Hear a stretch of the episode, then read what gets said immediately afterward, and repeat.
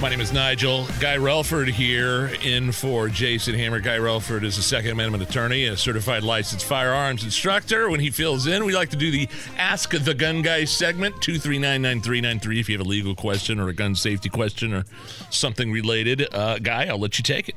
All right, man, sounds great. We got a whole bunch of callers.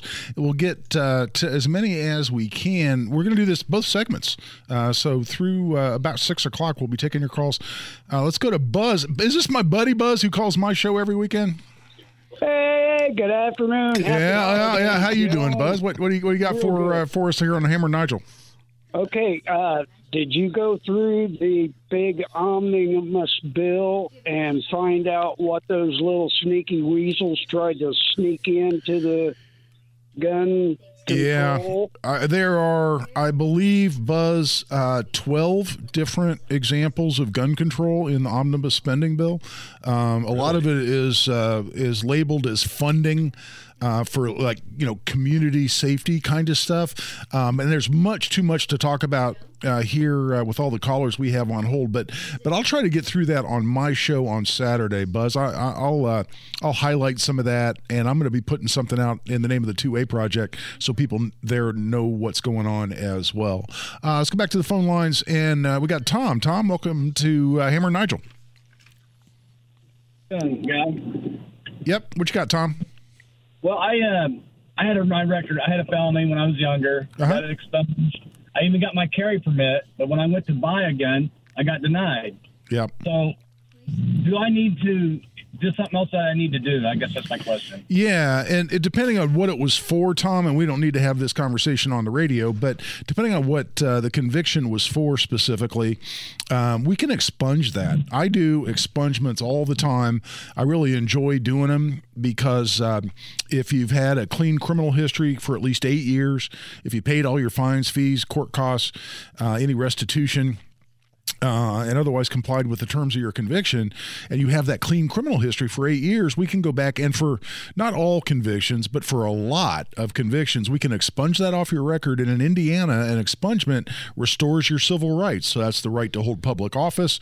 Uh, it says uh, the right to vote, although typically felons in Indiana don't typically lose that right. But right in the expungement statute also says the right to be a proper person under the Indiana licensing statute, which means your Second Amendment uh, rights are restored, and the federal government recognizes that as well.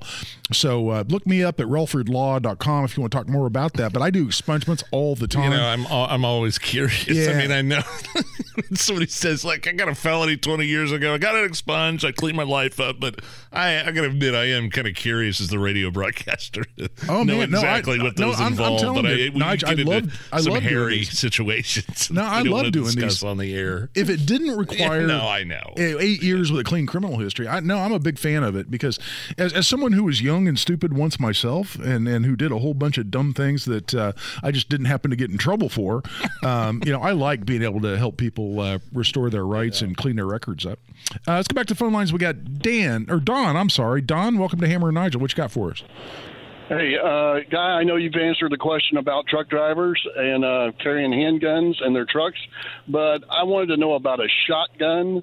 And um, I know I go to handgunlaw.com and find out the laws in other states, but what is your advice on a, a shotgun in, in another state, let's say like Illinois, I go to, Michigan, Ohio? Yeah, uh, uh, Illinois is problematic in the sense that if you have a license to carry a handgun uh, in Illinois, they changed their law here a couple of years ago, and where you can actually have a handgun on your person as someone licensed in Indiana as you drive through Illinois. You don't get licensed to have a shotgun in your vehicle. And I don't know off the top of my head what Illinois laws are or what other state laws might be relative to a shotgun in a in a, in a vehicle, including a commercial vehicle, Don. So I wouldn't want to give you advice on that. Um, if it were me, and, and plus, a shotgun is is pretty unwieldy in a vehicle. I've done a bunch of training um, where we're doing self defense exercises from a vehicle, and I actually had built a short barreled shotgun, which you know you have to register under the NFA and and do that whole song and dance. But I, I because I didn't like using a a full length shotgun It can be in pretty a vehicle. cumbersome, it It's really like, cumbersome, and uh, swinging the thing around, getting a good shot, getting in and out of the vehicle, you know, with an 18 inch barrel, which is what is required to otherwise be legal, is just no fun.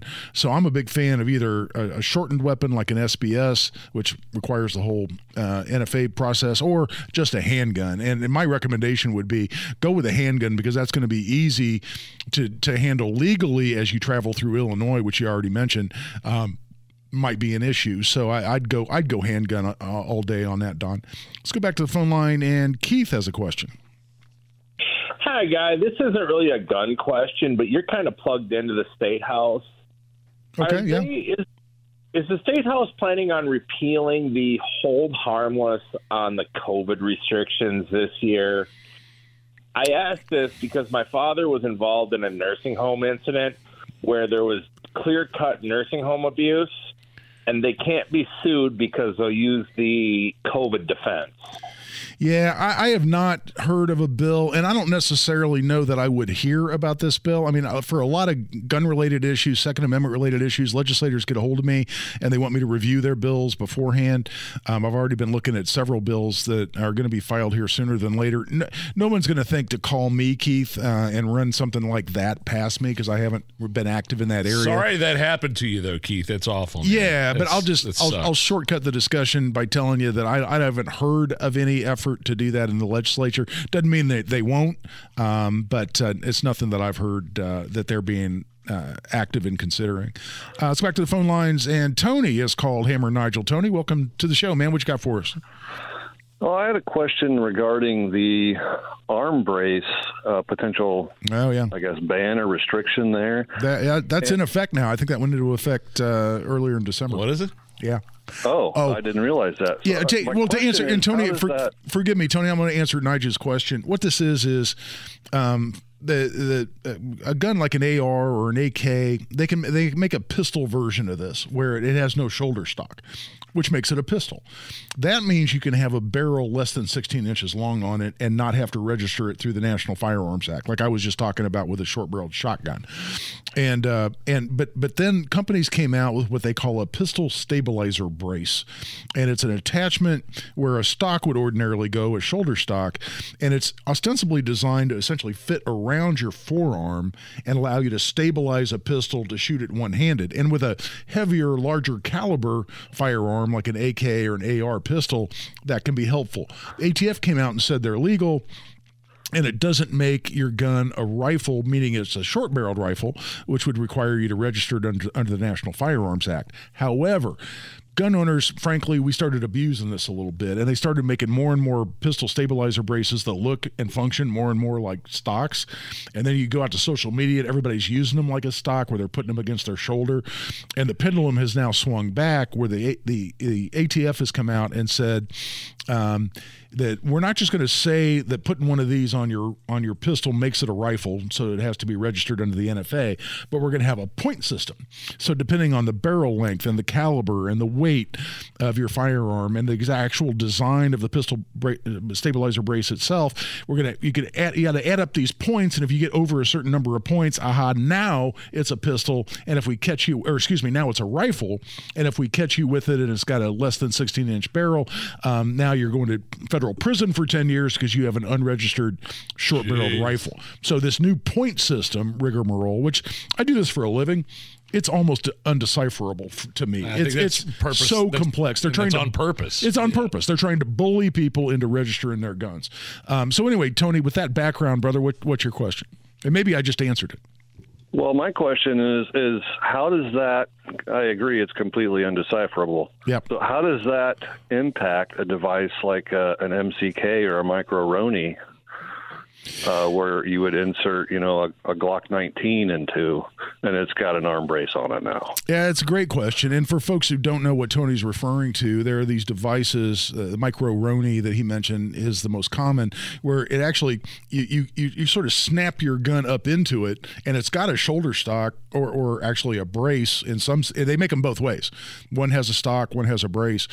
Um, and you use it accordingly, if it's got if it's got the brace style on that that micro Roni, for instance, Tony, I think it's going to be subject to the new regulation, and you're going to have to uh, go through that point system. Now, if it's a micro Roni that you p- plug, you know, your Glock into, it's a pistol caliber, so that's that's not going to give you a lot of points. It doesn't have a, a, a very uh, long barrel and it doesn't have a lot of weight to it. Those things are going to inure toward not having a lot of points. But the bottom line is, I think you're going to have to do that calculation or just uh, take the safe way out, which is what ATF's trying to bully you into doing, and just go ahead and register it. Let's. uh, You want to do a break here? I want Yeah, let's do a break here, Nige, because we've got uh, we got several more people on hold, and don't Jeff has just called in as well. So, but we'll get to all of these folks after the break. All right, uh, we'll be right back. Ask the Gun Guy continues here in just a second. Stay close. It's the Hammer and Nigel Show.